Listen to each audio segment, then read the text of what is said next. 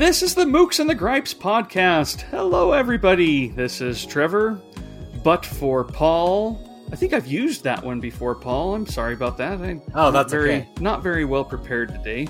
You'd think I was the one who had a tornado go through his yard, but uh, that's right. you. That was me. Yeah, it's been quite a week. Um, people on Twitter might have seen. I posted a couple pictures. We definitely had an interesting Thursday with a big tornado tearing through Highlands Ranch where I live, but um, we were lucky.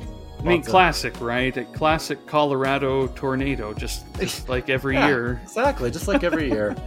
Yeah, very bizarre. Uh, but yeah, all is well. Everybody's safe. Nobody actually was injured at all in the tornado, which is good. But Oh, that is good. all kinds That's of really good. chaos, fences and trees, and you know everything else.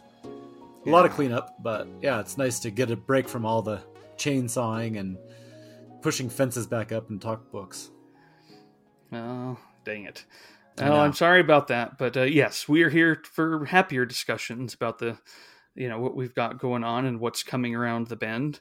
Yeah, And uh, I'm excited. We're going to talk about the our, our most anticipated releases for the last half of 2023. It's almost July, and there's so many. I asked this question on Twitter. I, I I can't list all the books that we received um, mention of because there were uh, so many. It would become just you know you might as well uh, go and just start reading titles at a bookstore. There were so many that looked so good. This was very hard to narrow down. I know. I followed your when you tweeted that out. I was like, people were you know quote tweeting it with theirs, or they were commenting below, and I was all the ones that I was looking forward to were listed. Plus, there was a bunch of other ones that I weren't even on my radar. It's amazing how much stuff. I don't know if it's like a post COVID surge or if this is just one of those sweet periods where you know it just happens naturally. Well, one of the reasons I wanted, you know, it's fun to do our most anticipated books of the year at the start of the year, but we decided this time to just do for the first half of the year. Part of the reason for that is the second half of the year is always so good. It's true. And I don't even know what those books are necessarily at the first part of the year. You know, back in December when we sit down to record, uh, I don't know what's coming out the next November, December, and you know the, the the fall is usually a really big time. Doesn't mean that great and even some of the best books of the year, or even the best book of the year, isn't published in the first half of the year Mhm. but it does feel like this is uh, the time period where especially september and october there's so many books that come out from you know your favorite authors yeah, because that's when they do really well apparently I know. Like I didn't love fall enough. They add that little cherry on top too. this could be our fall reading episode just really in advance because I'm, I'm sure we'll be you know going through a lot of these books in the fall but Yeah, we'll, sure we we'll save too. something like that for later on Yeah, exactly. Before we get there, though, we want to remind everybody of our Mookse and Gripes Summer Book Club. We are going to be reading The Dry Heart by Natalia Ginzburg. And I want to do a giveaway. We want to send somebody a copy of that book. Uh, we will draw the winner on our next episode, so that's in two weeks. We plan to be recording that episode on Saturday, July 8th. So here's what I want folks to do who are interested in getting a copy of The Dry Heart. And this can go worldwide. I don't, you know, I'll figure out a way to get it to you.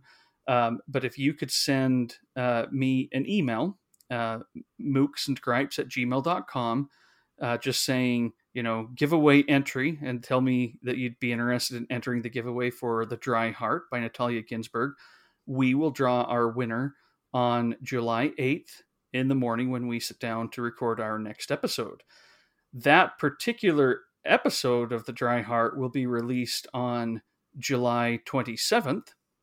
And we do have confirmation. We've got a couple of great guests.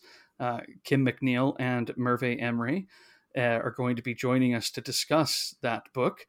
And if you can get this book in advance of that, you should be able to read it in a day or 2 or just to Yeah. sit down, uh, so that when you listen to that episode, you can you can dive right in and be part of that.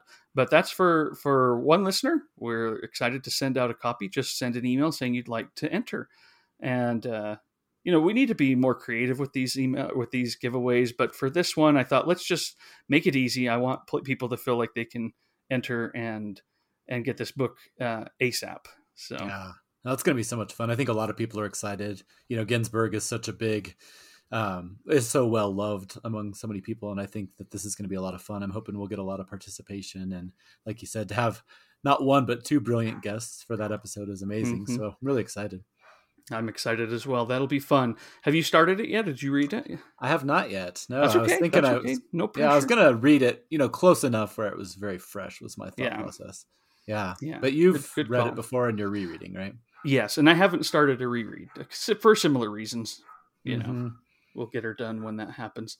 Yeah. But you know, before we get to our uh, most anticipated releases, um, and after reminding folks of the book club and that giveaway, have a question for you, Paul. Okay. What have you been reading? yeah, I thought you might ask me that. Um, so I've been reading a few different things as usual. Um, one of them is a book that I know you mentioned a while back, and I believe you started it, and I don't know that I ever heard whether or not you finished it, but it is uh, David. always the pressure. Always the pressure. Yeah, exactly. I have to put the pressure on you. No, David Grann's The Wager: A Tale of mm-hmm. Shipwreck, Mutiny, and Murder.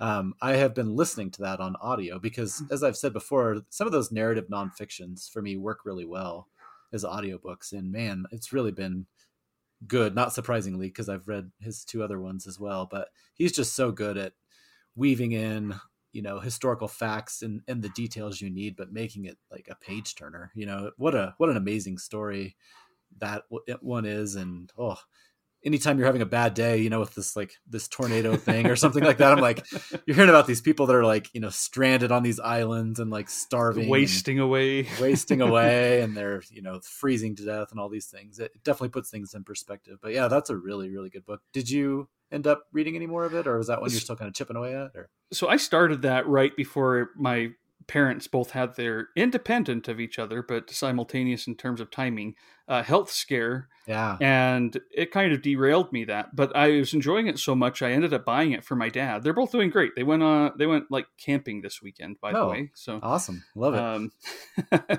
uh, but but yeah so i bought it for my dad for father's day because i am going to get to it and i think i'll read it as he's kind of going through it now. Oh, that's awesome. I, but i thought it was excellent. I know i'm going to love it uh, so I've never had any any doubts that I would get to it once I'd kind of gotten you know rearranged and and then to be able to do it with him, I thought that would be fun. So looking yeah. forward to it. Great, yeah. So I've really been enjoying that. I've I've got maybe you know I, am very nearly done. I imagine I'll finish up in the next day or two, but it's been really good. I've also been chipping away at, uh, you know, not surprising to anyone, my Thomas Mann, my mm-hmm. year long, you know, and that's been really fun. And just a reminder, I'm in a, a reading group with Brad Bigelow from Neglected Books, along with Dorian Stuber, Ben O'Connell, Tom from Wuthering Expectations, and a few others. So we meet once a month and, and just chat about the next section that we've read. So it's weird. I'm like almost 800 pages into this book, and you're just about halfway through with the whole book. it's not something that usually run across. You know, usually when you're getting to 800 pages, you're either finished it long ago or you know you're, you're on your third reread. exactly. But I won't say that it's reached the level of Magic Mountain for me yet, but it's really good. It's it's a fascinating book. So it's getting yeah, beyond the chore. I feel like for a while it maybe you maybe not regretted, but we're like, "Ooh, did I do the right thing here?" right. Yeah. It's it's daunting to read a book that big, and and there's different sections for different reasons that are harder than others to to work their way through. Some of them, like philosophically, are just tough going. They're still really good. And then there was a section fairly recently that we read, and I think Brad called it like the the tourism part of the book or something like that, where he's basically just detailing you know different parts of of Egypt and kind of just talking about the people he meets and it was still interesting but it was you know maybe not as compelling as other parts but all that said it's it's been a really good experience and i'm enjoying it so far um, and then another one that i'll just touch on briefly because we are going to be talking a lot more about him pretty soon is i was at the boulder bookstore a while back and picked up I, I messaged you and said, "Oh, they have Javier Marías on sale. Uh-huh. It's the Berta Isla. You know, what do you think?" And you said, "Pick it up right away." So, not only did I buy it, but I have been reading it. Um, and so, like I said, I know we're going to be talking about him in a future episode, so I won't dig too much into it. But it's just so far very good, um, t- touching on you know these two young people and uh, Thomas Nevinson in mm-hmm. particular. At least the first part of it, despite the name of the book, it, it seems more focused on him, um, and it's just very intriguing. There's kind of some spy elements and some some mystery, some crime stuff going on, which is fun. But then there's also, as you would expect from Marías, just some beautiful writing. So I thought I would just read a quick passage. Um, this is not the spy part. This is a passage that's just showing to the very end he had that amazing ability to just write these beautiful passages. It says, Nothing has any weight if it lacks mystery, a surrounding mist, and we are heading towards a reality bereft of shadows, bereft almost of light and shade. Everything and anything known is destined to become rapidly swallowed up and trivialized, and so to lack any real influence. Anything that is visible, a spectacle in the public domain, can never create change. Contrary to what people think, the shape of the universe hasn't changed one bit just because, a couple of years ago, two astronauts walked on the moon. Every functioning and configuration of the universe. They even broadcast the event on television, which is still further proof of its complete irrelevance. The truly decisive events are never shown or even described, or not at the time they happen. Instead, they're always kept hidden away, wrapped in silence, at least for a very long time. At most, we learn about them when they're no longer of any interest, when they already belong to the remote past, and people don't care about the past. They think it doesn't affect them and can't be changed. And in that respect, they're right. Hmm. and it goes on and on like that. But I just love he has those interjections that are just these long meandering, you know, many semicolons and you know, that particular one was in a conversation, so that was actually a quote from one of the characters who was talking to Thomas Nevinson. But um, I don't know, it's just he's such a fascinating writer. His ability to propel you forward with these really fascinating plots and mysteries, but then to have these little asides that get you, you know, kind of scratching your head and thinking as well. So yeah, like I said, I won't go too much more because I'm sure we'll have a very long, fruitful conversation about him in our author episode that's coming up. But thank you for the recommendation and it makes Excellent. me look forward to it. that's exciting. I'm glad you're enjoying it. Yeah. What about you? What have you been reading? On my end, um, I think I I you you saw I posted on Instagram and on Twitter yesterday when I got home from holiday. I had a few packages of books, and each one of them I was like I could just stop whatever I'm doing and, and sit down and read this one now. I've, I, they're each very exciting. I got uh, Claudia Piñeiro's A Little Luck, uh, translated by Frances Riddle. That's coming out from Charco Press here in just a couple of weeks. Um, I got Helen Garner's The Children's Bach. This is an older novel um, from a great Australian author. Uh, I think it was published in the United States, you know, decades ago, but it's coming back out from Pantheon in October, and I'm excited about it. Uh, I also got an early sneak peek, you know, uh, galley of uh, Percival Everett's James. I'm telling you, when I saw that this was coming and what it was about, I thought this could be one of the masterpieces of 21st uh, century literature. I don't know yet; I haven't started it, but I'm excited about this one. But it doesn't come out until uh, next year in March. So, um, and that's from uh, Doubleday, and you know, but I'm just excited about all of them. But the one coming out the soonest, the one that uh, will be out uh, like a week after this episode goes up, is Kate Zambreno's The Lightroom on art and care. This is from Riverhead Books. Sent me a nice little note with it, and I, I, I just sat down and started it last night and just kept reading. It's so good. It's just a, a nice follow up from Drifts, uh, where she's talking about you know being pregnant with her first child. Um, here she's got two. And it's uh, during the pandemic. We're in late 2020, and she's talking about uh, raising her children, one of them an infant, and the other one, you know, three or four years old at this particular time and place. And I, I like things like this. this will sound familiar to you, I'm sure, as a as a father. You know, we get a little bit of this, if not to the same extent. But um, it's it is difficult to say how I am feeling. I don't have time to think about myself with the demands of teaching at home because she's a professor, um, which started up again only weeks after the baby's birth, and with the demands of the little ones. At first is a labor walking from the car to the park, through the bridge, through the bridge, past the great trees, the boathouse, up the hill, past the waterfall, into the nether mead.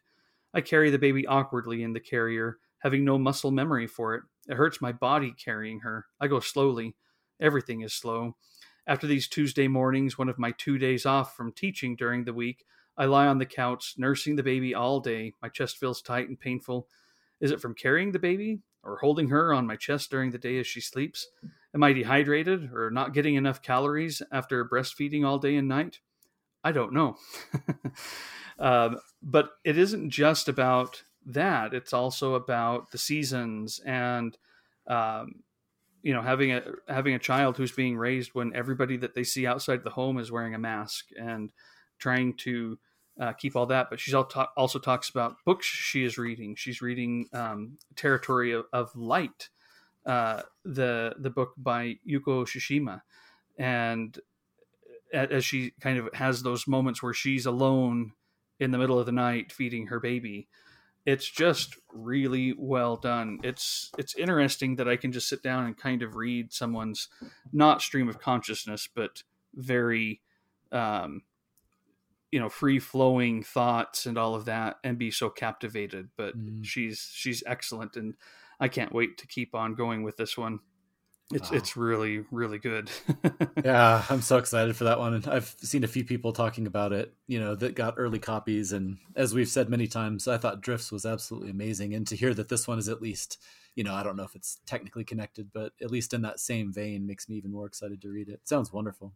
Yeah, I think you will appreciate it. You're the one yeah. who pointed out her drifts to me, you know, back yeah. in one of our earliest episodes. It feels like you. Yeah, I think it was you were rereading it, and mm. I thought, well, I don't, I haven't read that one yet. I better get on that, and yeah, I've been delighted ever since. Yeah, so that's great. and like you said, she's one of those that sends you down so many different rabbit trails. You know, assuming this one is similar to other ones, mm-hmm. just uh, new authors to read, new books to find, new films, you know, all that stuff, new artists to explore. So not only is the book itself wonderful, but it also is one of those that seems like it gives you a few gifts along the way as well. Yeah, I'll I, assume you'll be uh, reading it um, pretty soon. Yeah, absolutely. I think you'll you, you should. mm. Yeah, no, absolutely. It's very high on my radar. Sounds wonderful. Um, not on, but but not on your list. I didn't spoil anything then with you those. Did not. No, okay. I, I, figured that one might come up elsewhere, so I did not include it. Yes, that's the thing. We kind of think about this, and what is Paul likely to bring up that I, I don't need to, I don't need to waste a spot on. We have not talked about our lists with each other, other than there were three books that I've brought up already on the podcast. Um, I even think I brought them each up back in our uh, 2023 preview, uh, I cheated and said these are these are some great ones coming out in the fall, but we won't be talking about them today, right? Or or something along those lines. But I've since even gotten copies and have been reading them uh, with uh, just as much delight. You know, it, it, I love them. It's uh, the Vaster Wilds by Lauren Groff that comes out September twelfth from Riverhead. Uh, the Maniac by Benjamin Labatut comes out October third from Penguin Press um, both just fantastic. And one that I have have a copy of, but I have not started yet, uh, is Tessa Hadley's After the Funeral and Other Stories that comes out July 11th from Knopf. I've probably read most of the stories um, mm-hmm. in it, in you know when they were first published in like the New Yorker and such. Uh, but I love her books. Those were three that I brought up. I just they would be on my list, but I already brought them up, and so I thought, well, I'll probably be talking about them when they come out anyway. Let's let's focus on ones that I don't think I have brought up yet as we go through the rest of the day. Yeah. So it's a good way to do it. And I'm sure there'll be a few more of those sprinkled in, either mm-hmm. that I realize as I'm talking about it that we already mentioned it before, or yeah, we're known for cheating. I'll try not to kill you too much on the uh, show notes, but I'm sure kill sure me that... too much. Kill yeah. me, but not a little, much. just a little. well, that's okay. It's exciting. Um, I know. It's hard not to talk about them all. We did try to to narrow this down just a little bit because we recognize that just coming in here and listing a thousand books doesn't really do much good. I mean, we can list books as we're talking about just, oh, I'm so excited for this book to come out. But when we're really talking about why we're excited about a certain book, um, I wanted the time to breathe. So I only picked yeah. 37. Just kidding. wow. Yeah. See, that's only half kidding. as many as I picked. So. no, I was going to try to narrow my list to five. I was trying so hard, and I finally wrote Paul and said, "Paul, I, I can't, I can't do it. I cannot do it. I have um, either seven or eight. I can't, I can't see you right now. I can't count while I'm talking. I think I have seven. I think I have seven here on this list." Maybe we're going to talk about a few of the same ones. I don't know, but I don't know either. I think we should just dig in and get, get started. I agree. Yeah, well, I don't know. I may have about the same number, but why don't I let you kick it off just right. in case you have a couple extras? Well, let me mention one that I'm curious if it's on your list because again, this is an author and book that I really kind of first got interested in because of your uh, imprimatur, you know, your mm-hmm. recommendation. Um, and this is the upcoming September 4th publication of Olga Ravn's My Work, translated by Sophie Hersi Smith and Jennifer Russell, and being published by New Directions. It, that was not one that I, I, It was one I was going to mention. It was not one of the main ones that I was going to pick up. this is one where we probably overthink it, and I was like, Trevor might bring that up, so I won't bring it up. We have to make sure none of those slip through the cracks. But yes, she is absolutely amazing. Like we said, the employees was such a haunting, bizarre novel that mm-hmm. I cannot wait to explore more of her stuff. That that sounds really good. Well, and she had a story in the New Yorker a month or two mm. ago mm-hmm. that is I don't think it's a, an excerpt from this, but my work is about motherhood and that story in the the New Yorker was also on motherhood or about a woman delivering her child anyway at a certain hospital and it's kind of a a weird uh, um, uh, absurdist in a way kind of mm. story. I really enjoyed it. So I'm very excited for uh, my work. Um, it is a lot longer than the employees. This this one I think is showing up to be over 400 pages. Oh wow, quite a bit. But let me give you their blurb. It says after giving birth, Anna is utterly lost. She and her family move to the unfamiliar, snowy city of Stockholm. Anxiety threatens to completely engulf the new mother, who obsessively devours online news and compulsively buys clothes she can't afford. To avoid sinking deeper into her depression, Anna forces herself to read and write. My work is a novel about the unique and fundamental experience of giving birth, mixing different literary forms like fiction, essay, poetry, memoir, and letters to explore the relationship between motherhood, work, individuality, and literature. And, you know, as I read that, it's, I, I don't know why these are so appealing or interesting now, but that, that's Kate Zambreno there too. A lot of those topics, you know, were in drifts and are are definitely in the Lightroom. Uh, but I'm very, I, I assume Olga Ravn will will have a lot of a lot of strange stuff going on too. But maybe not. Maybe it's more straightforward than her other work. But it is yeah. uh, it is one that I'm excited about, and it came up a lot from folks on Twitter. Mm-hmm. And I'll just add a little plug. I follow her on Instagram, and she doesn't post too often, but talk about a fascinating mind. She just her posts are often as bizarre and intriguing as her book was. Like she'll have all kinds of art and different things that um, I just find fascinating. So if anybody's interested, I would also recommend just following her on. I know she's on Instagram. She may be on other parts of social media, but yeah, that book does sound wonderful. And when you mentioned Kate Zambreno, I had the same thought. I mean, I'll transitioned that into one that I don't know. We've already talked about this one a little bit, and it may be on your list, but The Long Form by Kate Briggs um, yeah. is coming out from the Dorothy Project on October 3rd. Mm-hmm. I know it's been out. I think Fitzcarraldo had it published earlier, right? I think so. Yeah, I think yeah. so. But it ties right into that similar theme. Um, this is her debut novel. You know, she wrote This Little Art, which so many of us read and loved, which was her experiences as a translator and talking about kind of the art of translation, but also kind of the science and what it does to your mind. And it's an absolutely wonderful book. But this is her debut novel, and it's the story of a young mother, Helen, who's awake with her baby, it says. And together they're making through a morning routine that is, in one sense, entirely ordinary resting, feeding, pacing. And yet, it says such everyday acts take on epic scope, thoughts and objects made newly alive in the light of their shared attention and then it starts bringing in literature again. So we've got the motherhood literature connection. Then the rhythm of their morning is interrupted. A delivery person arrives with a used copy of Fielding's The History of Tom Jones, which Helen has ordered online. She begins to read, and attention shifts. As their day unfolds, the intimate space Helen shares with her baby becomes entwined with Fielding's novel, with other books and ideas, and with questions about class and privilege, house and caregiving, housing and caregiving, and the support structures that underline durational forms of codependency, both social and artistic.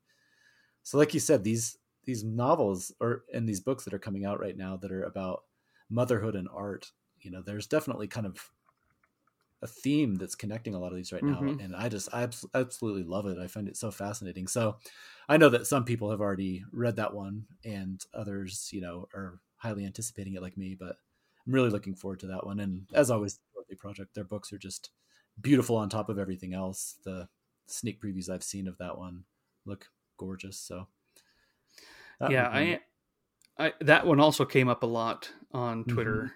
So Mhm. two that I know people are very excited about, and I certainly am, am as well. I still need to read um, Kate Briggs for the first time. yeah. I couldn't remember if you dipped into this little art, but yeah, I think you would absolutely Mm-mm. love it. No, I'm I- I'll I will definitely get there for sure. Yeah. Because I'm going to read the long form. I'm excited about it. Mhm. And too.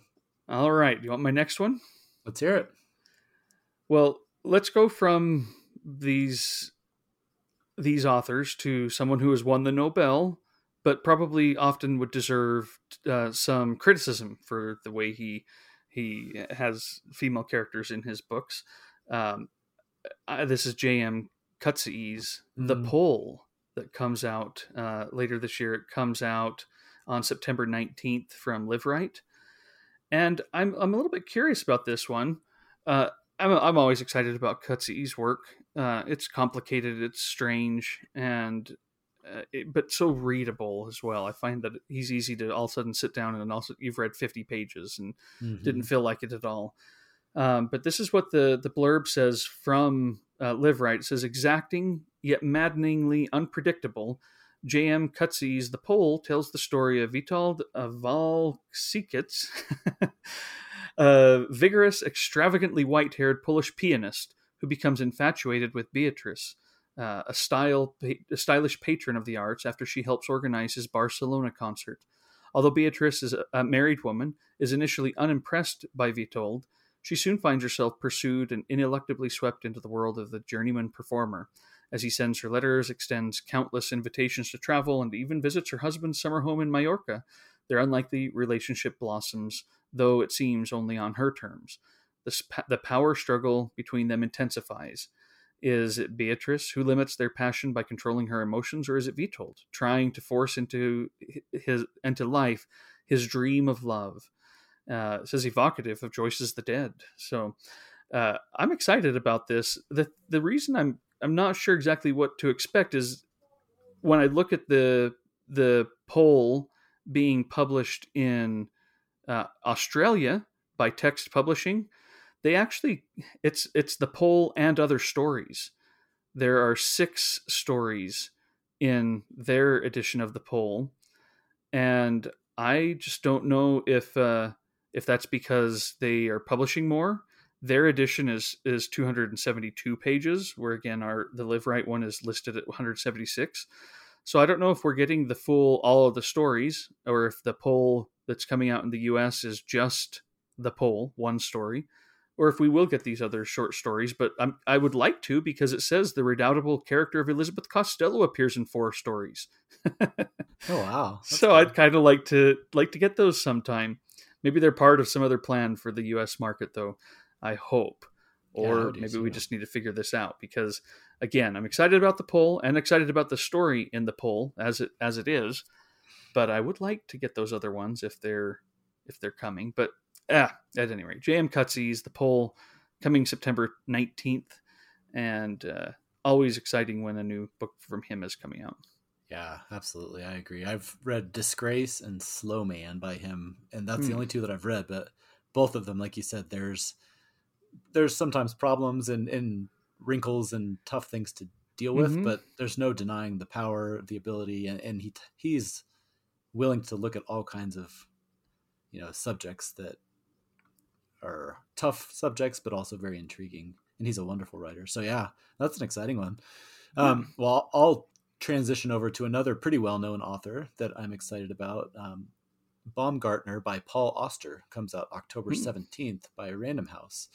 So I don't know. I have a, a complicated relationship with Paul Auster. Some of his books I find absolutely brilliant and fascinating. Other ones, eh, you know, I could take him or Uh-huh. leave him. But I guess in some ways that's to be expected from somebody who's trying new things like he does. That's one thing I do admire about him is he's always willing to stick his neck out and try things. So this one, um, I'll just read the blurb. It says Paul Auster's brilliant 18th novel opens with a scorched pot of water, which Sy Baumgartner, phenom- how am I, um, now I'm going to have to struggle to say this, phenomenologist, noted author, and soon to be retired philosophy professor, has just forgotten on the stove.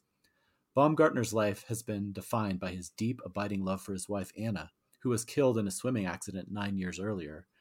Now 71, Baumgartner continues to struggle to live in her absence as the novel sinuously unfolds into spirals of memory and reminiscence, delineated in episodes spanning from 1968, when Sy and Anna met as broke students working and writing in New York, through their passionate relationship over the next 40 years, and back to Baumgartner's youth in Newark and his Polish born father's life as a dress shop owner and failed revolutionary. Says rich with compassion, wit, and Auster's keen eye for beauty and the smallest, most transient moments of ordinary life. Baumgartner asks, Why do we remember certain moments and forget others? In one of his most luminous works and his first novel since the Booker shortlisted Tour de Force 4321, Auster captures several lifetimes. So, one of the reasons I was so excited about this one is 4321. When I read that book, I thought it was absolutely amazing. It's by mm-hmm. far my favorite that I've read so far. And we'll bring up our buddy Thomas Hogglestock again. He um he's the one when uh, back on the readers he was just rating about 4321 and he's the one that kind of inspired me to pick it back up after being kind of have having mixed feelings about some of Auster's other novels. So the fact that this is his first one since then, and it seems like it's touching on a lot of those same themes of of memory and relationships. Um, I'm very intrigued to find out how that this one turns out. So.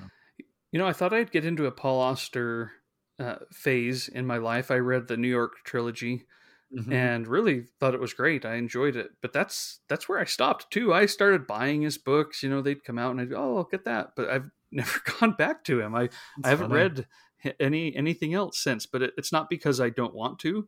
I just just haven't done it. So yeah. I need to do it. Yeah, I mean, four, three, two, one is is big, so that would be jumping in the deep end. But I will say, I thought it was just brilliant. I really loved. It was one of those concepts that could have been gimmicky or could have fallen flat, but he pulled it off, in my opinion, very well. So, if you decide to and you're feeling like really going for it, that would be one potential place to start. But I know that he's one of those authors where I think everybody has favorites that kind of span across his bibliography. So I yeah. think he can appeal to different people in different ways for sure. Well, I hope you love it when it comes out. Yeah, and I uh, may, if you do, I may have to, you know, reintroduce myself to him. There you go. exactly. Paul, we Paul Auster, we met uh, 15 years ago. You probably don't remember me. right. you know? exactly. I'm back. I'm back. I'm back. Um, all right, my next one is one I've been looking forward to for some time. I do have an early copy of it. The art came, and I haven't started it yet because you know just haven't had the chance yet. But I love um, the books I've read by Gert Hofmann. Uh, this is the father of Michael Hofmann. You know, I brought up Lichtenberg and the Little Flower Girl in our episode mm-hmm. on New Directions with Mark Haber. Um, I've read a few of its other books that I just kind of had to go out and find old used copies of. Um, but Our Philosopher, uh, be, it, which is being translated by Eric Mace Tessler, uh, though Michael Hofmann provides the introduction and seems from that that they, you know, kind of worked a little bit together. It seems like Eric uh, Mace Tessler asked him, "Hey, are you planning on on translating this? And you know michael hofmann said no go ahead. And that he mm-hmm. was delighted by it. But this is being translated or sorry this is being published by uh, nyrb classics on september 26th and again i just really love his books. This is uh they're they're playful but serious and just always so interesting um, and this is uh, going to be the october uh, selection for the new NYRB Classics Book Club. So if you're a subscriber, you'll get a copy. But uh, here's what it says: "Is Germany, late 1930s." Walking into town on a hot summer evening, the elderly professor of philosophy, Erl, Er Veilchenfeld, sorry yeah. everybody, I don't know, encounters a group of local drunks. He is humiliated and assaulted. His hair is shorn. The police don't interfere in such minor matters. What happens to Veilchenfeld is recounted by the young son of the doctor who attends the professor. The boy observes, listens to his parents' conversations, and asks for ice cream. He cannot know the true import of the events he witnesses. Uh, there's just something about this innocence and uh, tragedy that uh, in so many of his books that I, again, the ones that I've read, but very, very excited um, for this. Says it is a salutary masterpiece about the destructive effects of persecution, not only for the victims, but for the community as a whole. Mm-hmm. So again, I need to just, uh, I need, as we often say, to just be able to sit down and do this with no other, you know, nothing else uh, pulling on time. But uh, that doesn't happen. That's it okay. doesn't. yeah, NYRB Classics tweeted out the other day like a bunch of the proofs of stuff that they were working on, um, mm-hmm. and and said something like, you know, plenty of good things ahead. And just looking at that list, I was thinking we could have done an entire episode just based on like what they're going to publish the rest of the year as far as books we're looking forward to. Their lineup is super strong, and there's a couple on my list today that I will bring up, or you know, either in depth or briefly, because yeah, they they have so many good ones coming out as always.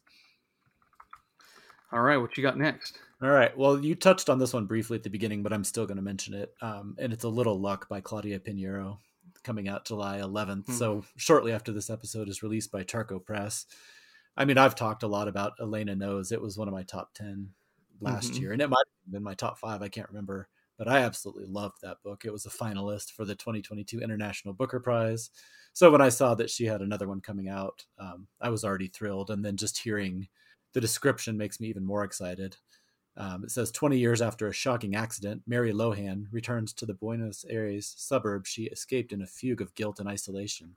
She's not the same, not her name or voice, not even the color of her eyes. The neighborhood looks different too but she's still the same woman and it's still the same place. And as the two pa- as the past erupts into view, they slowly collide. A Little Luck is the story about the debilitating weight of lies, the messy line between bravery and cowardice, and the tragedies, big and small, that can ripple out from a single decisive event. So, yeah, that just sounds amazing. Like I said, if I would have read anything that she came out with after how much I loved Elena Knows, but reading that description makes me really, really excited about it. So, yeah, July 11th. That one we don't have to wait very long for. No, that well, that that's exciting. And they they they have another book that I I've been reading that is is just coming out. We should maybe we can just tell listeners that for sure one of the publishers we'll be focusing on shortly will be Charco Press. I think they so. publish so many great things. Um, I've been reading Fresh Dirt from the Grave by Giovanna Rivero uh, translated by Isabel Adey. Mm-hmm. And mm. this is a collection of short stories. It's fantastic. And I mean, of course, the, the title, Fresh Dirt from the Grave, is Oof. fantastic. yeah, it is. But I'll talk about it more. I'm not done with it yet. But um, yeah, they're publishing so many good books. They are. They're one that's quickly joined that relatively small group of publishers where if I see a spine, whether I know anything about it or not, at the bookstore, I'll just grab it. Yeah. Um, and not only that, but I'll say the times that I've interacted with them, they're absolutely wonderful too. I think I told that story about how one of my uh, initial book packages got lost somewhere in the Atlantic, I assume. Um, and they were just so wonderful the whole time, like worked with me and sent me replacements. And so wonderful people publishing absolutely wonderful books. So it's a great combination. All right. Well, I'll give you my next one. Um, I don't know if in the poll the there's any other references to Dante in Inferno and the well the Divine Comedy, you know, mm. with the Polish pianist falling in love with a woman named Beatrice. Seems like there might be some connection there. Yeah. But definitely a connection in uh, Jesmyn Ward's forthcoming novel Let Us Descend. Uh, mm. that is coming out uh, October 24th from Scribner and it is definitely a a reference to Dante's Inferno, uh, which you know you can have it start and say, "Let us descend and enter this blind world." And I am very anxious to read this one. It, it sounds fascinating. It's a um, I don't know how much of it is is this, but it, it says it's a reimagination of American slavery, uh, mm-hmm. as beautiful beautifully rendered as it is heart wrenching. And this think this is interesting. Searching, harrowing, replete with transcendent love. The novel is a journey from the rice fields of the Carolinas. do they have rice fields in Carolina? Is that part of the reimagining? Am I, I, know. do I not know about this uh, industry for rice in the Carolinas? Or is that I, I don't know.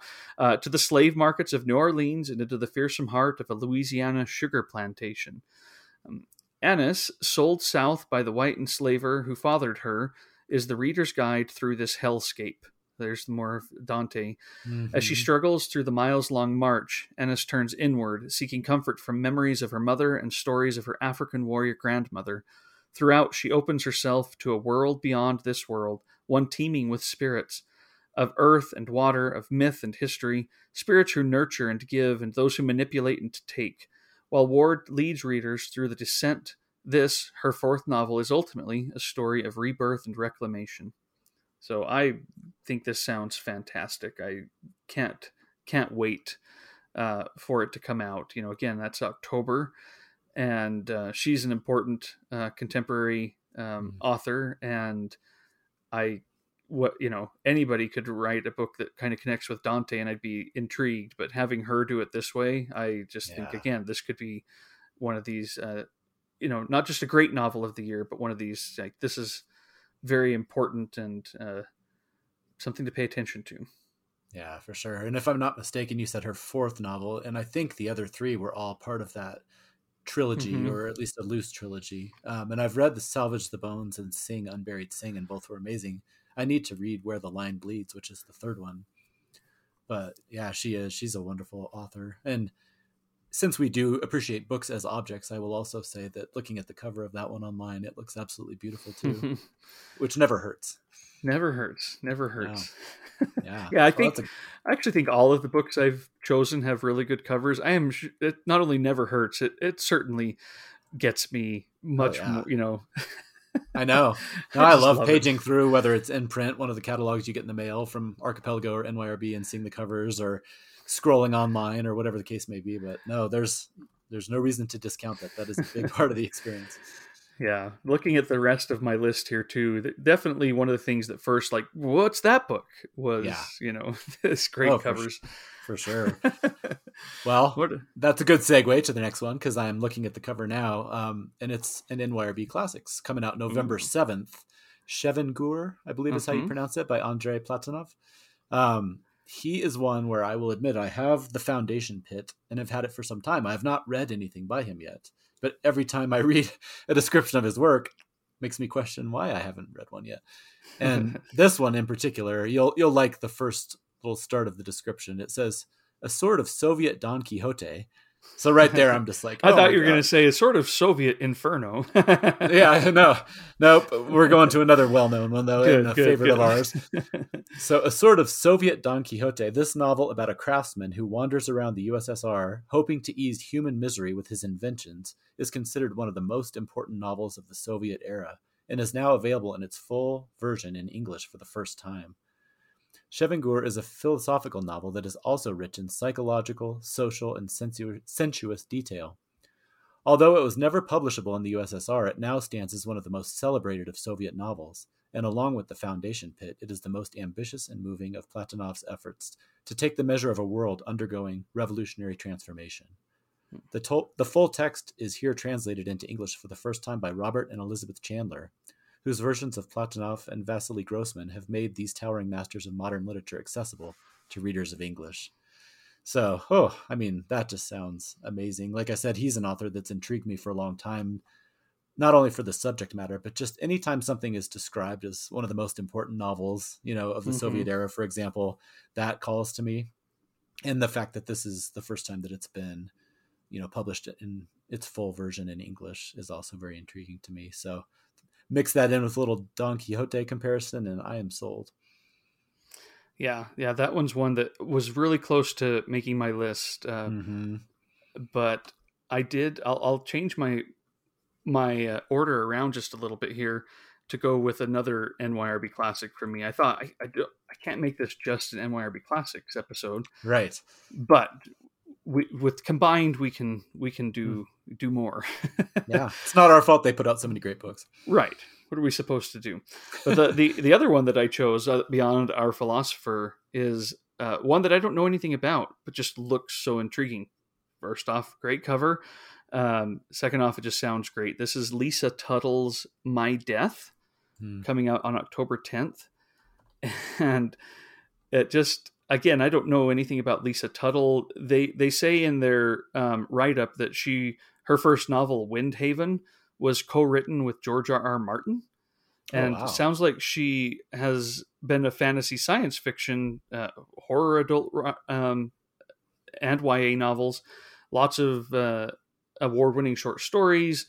Um, it's just there, there seems to be a lot, and I don't know anything about her. Weirdly, I don't either but this is my death. It is a novella it looks like. Uh, it, it comes in at 144 pages.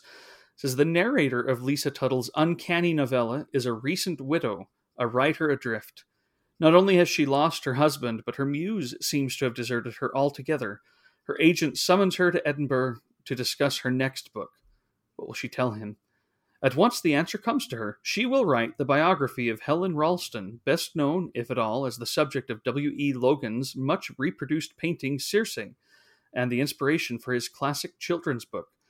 But Ralston was a novelist and an artist in her own right, though her writing is no longer in print and her most storied painting too shocking, too powerful, malevolent even, to be shown in public.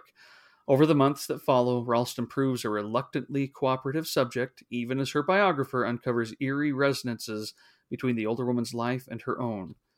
Whose biography is she writing, really? wow.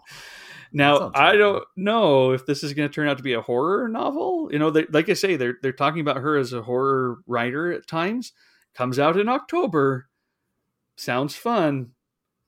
But I don't know if it's a if it's a scary kind of horror book or if it's more, you know, not. I don't know. Well, but yeah. I'm excited to find out. Very cool.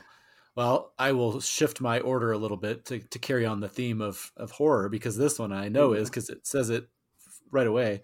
And this is also an author that I've read before. Monica Ojeda has oh, a new book this... coming out October 24th from Coffee House called Nefando. And yeah, it doesn't pull any punches. A techno horror portrait of the fears and desires of six young artists whose lives are upended by a controversial video game. It says six young artists share an apartment in Barcelona.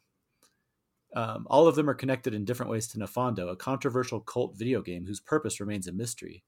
In the parallel reality of the game, players found relief from the pain of past trauma and present shame, but also a frighteningly elastic sense of self and ethics. Is Nefando a game for horror enthusiasts, a challenge to players' morals, or a poetic exercise? What happens in a virtual world that admits every taboo? So, having read Jawbone from her, I can only imagine based on that description. I mean, she has that same feeling that we've talked about where she does not flinch away from tough subjects, dark subjects, subjects that make you squirm, you know, pain, trauma, sex, all these different things. So, that one is very intriguing to me based on I, I will not say that I loved Jawbone, but I thought that it I liked enough of it and I was intrigued enough by it that I'm very curious to find out where she goes. So I don't know. It's one that I'm a little um not wary, that's not the right word, but I'm I'm intrigued, but also like I don't know what I'll make of it, but it sounds like it's absolutely worth exploring. Oh yes, for sure. Have you talked to Mark Haber about it at all yet? A little bit, yeah he he makes it sound like one you you want to read discreetly you know like not don't don't read it out loud to your kids right i kind of assumed that uh, might be the case on that one but also oh, there it check is. it out Ooh. i got a i've got an arc and yeah this cover is creepy but looks so fun it kind of has that horror video game vibe mm-hmm. with a, you know kind of the interior of an eyeball and yeah. then the these squares coming out of it i mean it, it this this one I'm very excited about as well. I am too. Does it say? I think we. I don't know if we've been um, missing a few of the translators. Is that one translated by Sarah? Sarah Booker? Sarah Booker. Uh-huh. Okay, great. Yeah, I just wanted to make sure we mentioned that. I don't know if I mentioned on. Um, I wanted to make sure I didn't miss any of the other translators that we've been talking about today. A I've little paying luck. attention. So yeah, I a little luck. Did, did, we mention the translator? Maybe not. Maybe better just in case. But I yeah. think you did but uh, we'll know when we re-listen to it. exactly. Um, that one, a little luck, just in case. I would rather err on the side of caution. Is translated by Frances Riddle. Yeah. So I just want to make sure we give credit to all those translators out there who are doing amazing work. Yeah. Amazing work. I can't. I mean, they're keeping us just. Uh, you know, Oh. we, we have we love a lot of English language books, but my goodness, Oh, there are so many of these. Exactly. So, all right, I'll delete that one from my list. It was the it was the eighth one. I did I did I knew I had an eighth one. I when I Oh, okay. when I looked at it, it's because I had pulled up the web page for it. So I'll delete that. Thanks for covering that one, Paul. of course, I figured that might happen a couple times. Maybe it'll happen with the next one too. Yeah. I have another New Directions book. Um, this is the annual banquet of the Gravediggers Guild by Mathias Énard, uh, translated by Frank Wynne. On your list? It was on my list, but it was one that I again thought that there was a chance you would cover, so it was on my kind of backup list just in case. There you go. There you go. I'm glad you mentioned it. I'm so excited for this one. I've loved his books. Uh, They're Mhm. just so they're, they're so I mean, I guess let's put this. They say brimming with Mathias Énard's characteristic wit and encyclopedic brilliance. Perfectly Perfect. put. They are so fun because of the sense of wonder and exploration and curiosity, but at the same time so readable and um, exciting, uh, just based on the the writing alone. And so I I cannot wait. I'm just so excited for for this book. Um, I'll read I'll read the the little blurb. That's what we got going right now. It says to research his thesis on contemporary agrarian life. I mean, what a hook, right? I know exactly. You had me at agrarian life. Anthropology student David Mazon uh, moves from Paris to La, Pi- La Pierre Saint Christophe, a village in the marshlands of western France. Determined to understand the essence of the local culture, the intrepid young scholar scurries around restlessly on his moped to interview residents. But what David doesn't know yet is that here, in this seemingly ordinary place, once the stage for wars and revolutions, death leads a dance. When one thing perishes, the wheel of life recycles its soul and hurls it back into the world as, a, as microbe, human, or wild animal, sometimes in the past, sometimes in the future. And once a year, death and the living observe a temporary truce during a gargantuan three day feast where gravediggers gorge themselves on food, drink, and language. Wow. What? I know. but yes, very yes, bring it on. Oh yeah. Do you happen to have the page in front of you? Is that one of his oh, uh, door know, I- stoppers? let me look and see. Um, Okay. while I'm looking that up, what what are you you know what did you think when you first realized kind of what this one is is about? Kind of your reaction. What? Like, I mean, it's one of those where, like you said, anytime you hear an author like him coming out with a new book, automatically you're sold. But then to hear them going, like we talk about how often I love when an uh, author just swings for the fences and seemingly tries something that is just like bonkers. And having somebody like him who you trust and know can pull it off, and then reading a description like that.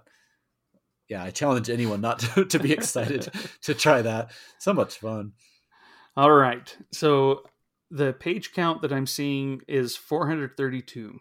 So Okay. not one of his uh, little ones you can just fold up and put in your pocket.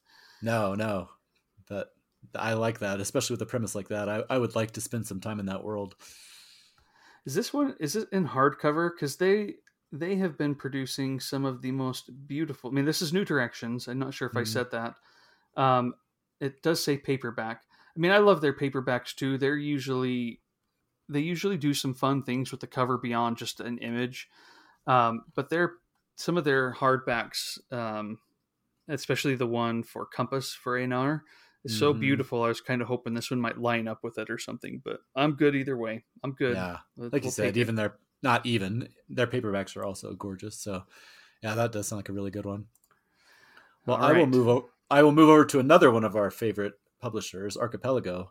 They Mhm. have uh, August 1st coming out The End by Attila Bartis. Hmm. This is an author I don't know anything about, but just the description alone was very intriguing to me. Um, it says a serpentine maze of memory and artistic obsession in post war communist Hungary, told in bold experimental style and perfect for fans of Helen DeWitt.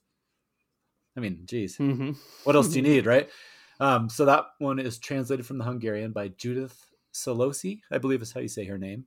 Um, so yeah, a lot of things going for it there. You know, memory, artistic obsession, hungry. I feel like hungry Hungarian novels.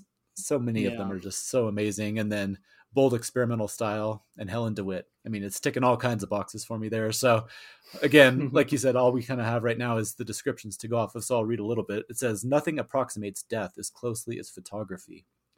Unspooling like a roll of film, the end captures in frames of language the faces and places of András's memory, which together form a fever dream collage of an artist's psyche. In a small town in communist Hungary, András Szabad's childhood comes to an abrupt end with his father's return from prison and the death of his loving mother. In search of new beginnings, András moves with his father to Budapest, where he discovers a passion for, for photography, for uncovering the invisible through the visible, and for fixing matter and memory so as to ward them against the inevitability of time. So to me, I'm just like, oh, one of these where whether you know the author or not, A, we trust the publisher, and then B, you start reading the description and it's just like, wow, this sounds like it was made for me. So that one sounds great. Again, it comes out August. I said August 1st, but on their website, I'm showing it, it says August 8th. So early okay. August, we'll say. So Attila Bartis, uh, his book Tranquility was the first book to win the Best Translated Book Award, I believe. Oh, okay. That came back in that came out in September of 2008. Gotcha. And I read it back then, really liked it, so I'm also looking forward to the end. But yeah, it's been a while since we've gotten something. 15 years. Yeah, that's wow, that's crazy. Okay, Tranquility okay. is one that I I have a good chunk of their back catalog. You know, uh-huh. I own a good chunk of their back catalog, but I got to say that's one that actually was not on my radar. So, as we always say, it's amazing how you can spend so much time in this world and still there's like, oh yeah, he won major awards and he's you know it's not like he's some fly by night guy that nobody's heard of, and yet somehow he is just now on my radar. But sounds wonderful. You know, you'll probably get to it and realize, oh, I read this already. You know, yeah, probably. Seriously, I would not be surprised. All right. Well, I am actually on my final one. How many more do you have? I was looking. I mean, I don't really think I have any other ones. There's one more I can touch on that's a re-release, but yeah, I'm good. We can and then we can do a little quick buzz through of just you know some honorable mentions if you want to. I yeah. So let me let me pull up my last one then. This is okay. Terrace Story by Hilary Hilary Leichter. It comes out August 29th um, from Ecco. Um, Dorian has definitely been a, a, a, promoter of her work and mm. of her novel Temporary, uh, which I have but have not read yet. I, I, I haven't. I, I, I didn't really know about it until Terrace Story was being announced. People were excited about it, and then I thought, oh, I guess I need to read Temporary. Uh, but this one also sounds really interesting. Um, have you read Temporary? Do you know anything about her work? No, I don't. I, I have not. I'm not familiar. So it says Annie, Edward, and their young daughter Rose live in a cramped apartment. One night, without warning, they find a beautiful terrace hidden in their closet. It wasn't there hmm. before, and it seems to only appear when their friend Stephanie visits. A city dweller's dream come true, but every extra bit of space has a hidden cost, and the terrace sets off a seismic chain of events, forever changing the shape of their tiny home and the shape of their world. So, I mean, there's more to the blurb, but you know, I think this one sounds interesting, especially this question: uh, What do we do with the emotions that seem to stretch beyond the body, beyond the boundaries of life and death? Mm. This just sounds uh, very intriguing. And again, I need to read Temporary, uh, but yeah, definitely an author to be on the lookout for and to get to know. Uh, you know, Dorian doesn't steer us wrong usually, so no, nope. Uh, he doesn't. I think we're in safe hands going for that one. No, that does sound really good. Like All it. any others that you just kind of wanted to go go mention that? I, I what here's what I did. I mean, I'll be honest. I don't have any honorable mentions. I deleted them because I knew I could okay. sit here forever. But you can go ahead and exactly. list any that you want to kind of. Uh, well, I'll just bring up. Yeah, I'll, I'll briefly mention. We've talked a lot about Dalkey Archive and how they've started bringing back some old favorites through their Essentials series. Mm-hmm. So this is one of those. It's technically not a new release, but it is being re-released, and it's Wittgenstein's Mistress by David mm. Markson. Mm and that's coming out July 11th. And that's just one of those that I've heard so many people bring up over and over and over again, and I've always wanted to pick it up and just haven't done it. And so the fact that they're re-releasing it in that cool new series with those really distinctive covers is making me think that I'm going to grab that one. So, um, you know, I won't go into details about that one. I think a lot of people probably know about it, but I would just just going to mention it as an honorable mention yeah. since it's a re-release. You know, it, it technically counts. Um, have you, while have you while you're on there, yeah, I I have read some of his his stuff, David Markson's uh, stuff, but I have not read that one, and I don't I haven't read enough of it to to to know one way or the other on a lot of mm-hmm. it. But, yeah. But on that note, uh, I did have a final question. Is Dalkey Archive going to publish Miss Macintosh, My Darling by Marguerite Young the second half of 2023? I know. If if I thought that it was going to happen, it would have been very high, if not at the top of my list. Uh-huh. I don't have any insider information that anyone else probably doesn't have, but my guess is we would be lucky to get it later this year. I'm thinking it'll be a 2024. That's my thought too. Comes out. Mm-hmm. That's why I thought it'd be fun to end, like to talk about at the end here. Uh, and you may have other books you can bring up. I just when you brought up the Dalkey Essentials, I thought, well, throw this in right here. Mm-hmm. It is slated, and I know this has changed in the past, but it is slated on the Dalkey w- uh, website for October. Mm.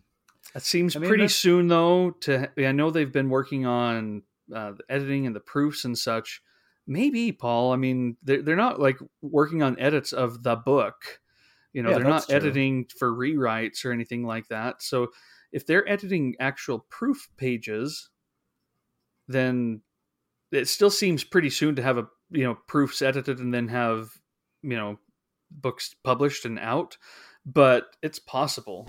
It is possible. I'm holding out hope.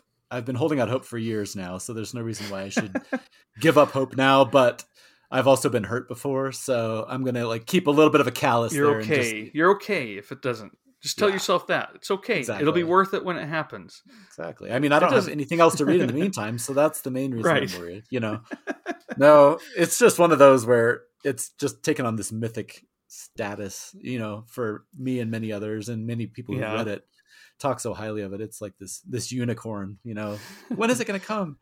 Every time I'm worried about though. Oh, go ahead. Yeah, I was gonna say every time I'm at a used bookstore, I just hold out the slightest hope that like you'll just find it in the wild. I know that it's very unlikely, but to know it's coming out soon is very exciting. But what were you gonna say? The the fear. Here's what we need to watch out for: getting it and being satisfied with simply possessing it. I know, and not actually reading it at the you know soon. I'm worried that I will do that. That it'll come and I'll be like, oh yes, here it is, and then because it's big, it is not a little mm-hmm. book no. I will say I can't wait to get to it, and then you know, without any real will on my part, it's you know seven years later. Yes. I haven't read it yet. I'm a little worried about that. Uh, I am too, and it's happened many times. I've mentioned books like Kin and others where I rush out and get them the day they come out, and years later still have still not read them. So that's definitely possible. but I would like to think this one is a special case where I will immediately just dive in. We shall see we we shall see. We we shall encourage. We shall do what we can, mm-hmm. but ultimately we shall see. exactly. All right. Well, that if you want to find, and I don't know what the easiest way to do this is, but listeners who want to see what so many people wrote in to mm. say are their most anticipated of the year, I, I did uh, tweet out um, just asking that, and you should be able to find it and and read the kind of a thread on that I don't yeah. think people are still responding to it. Uh, so what you get there should be relatively, you know, complete. But there are so many, so many books I hadn't heard of, others that I had but didn't really look into until then. Mm-hmm. It just looks uh, so promising, and I'm excited for the for the whole thing. Yeah, I'm too. I'm looking at that thread right now. It's from June 21st if anybody wants to track it down. And okay. not only are there tons of comments with all kinds of books that we mentioned and many that we didn't, but there's also people who did a lot of quote tweets, you know, based on yours and listed things. So there's a wealth of books there to dig into. I'll save Trevor's fingers from the show notes by reading them all. But just refer you to, to that and you should definitely spend some time as I've been doing jotting down the ones that sound good to you. There's a whole treasure trove there. All right.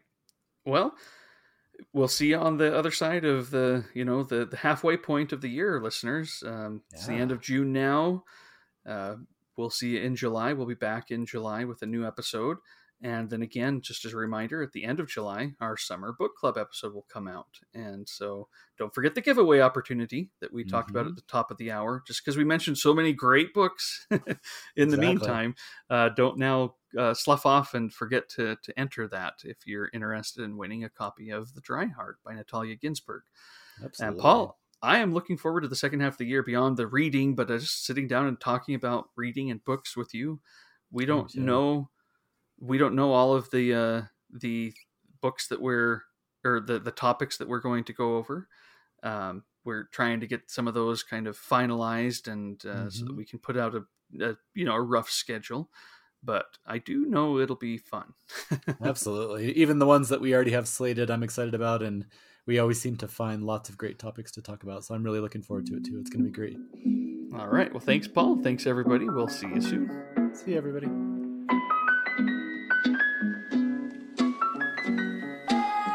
Thank you for listening to this episode of the Mookse and the Gripes podcast. You can follow the Mookse and the Gripes and get show notes and book and film reviews at mookseandgripes.com.